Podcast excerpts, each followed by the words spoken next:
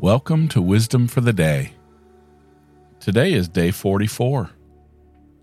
We are in the fifth chapter of Proverbs, verses 8 through 12, from the New Living Translation. Stay away from her. Don't go near the door of her house. If you do, you will lose your honor, and will lose to merciless people all you have achieved. Strangers will consume your wealth and someone else will enjoy the fruit of your labor. In the end, you will groan in anguish when disease consumes your body. You will say, How I hated discipline. If only I had not ignored all the warnings.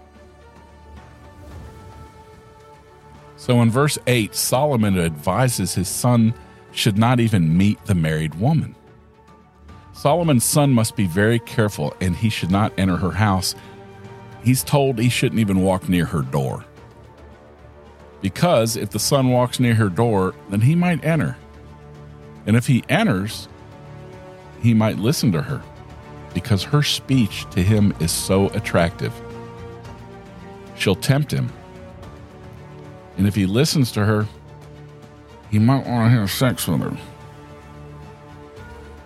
Solomon's father, David, had a similar experience in 2 Samuel, verse uh, 11 and 12. From a distance, he saw a beautiful woman.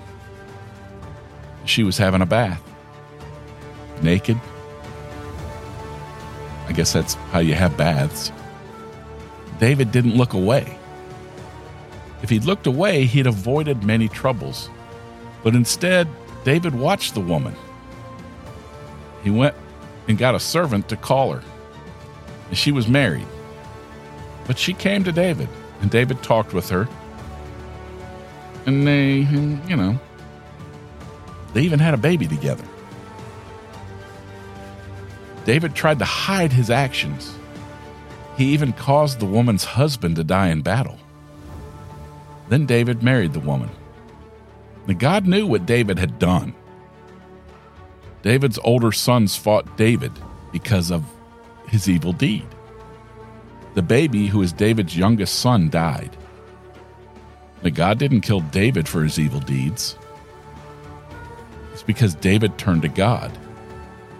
David asked God to forgive him, and his prayer is in Psalm 51. Later, David and the same woman had another son.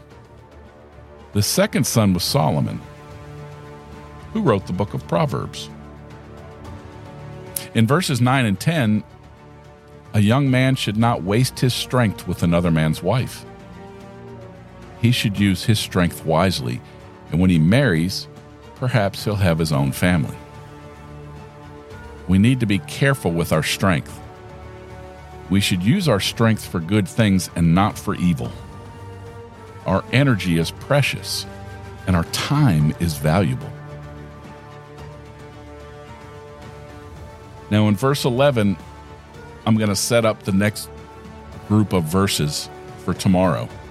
And these verses teach us the result if we live for our desires. In the end, our wrong desires will ruin us, and they'll bring us to despair. You know, all throughout Proverbs, there's instructions for people not to follow the ways of the wicked. You know, like not getting sucked into drugs and alcohol, my problem was that I hated the sinner instead of loving the sinner and hating the sin. I made some remarks as a young minister that that it's kind of embarrassing now years and years later. But Lord, remember not the sins of my youth and help me forget them. In the Proverbs passage, remove your way far from her Again, her is the adulteress. And just like I talked about yesterday, adultery is an equal opportunity sin for males and females, men and women. If you remove yourself from a known adulterer, then you won't commit adultery with that person. And it's wise to remove yourself from that situation or any situation where, that gives you an opportunity to sin. Let me ask you this There are other ways to give away your honor to others besides adultery. Is your honor in danger? Well, that's all for today, but I'll be back tomorrow. But if you just miss me so much and have to hear my voice, remember to go to wisdomfortheday.org.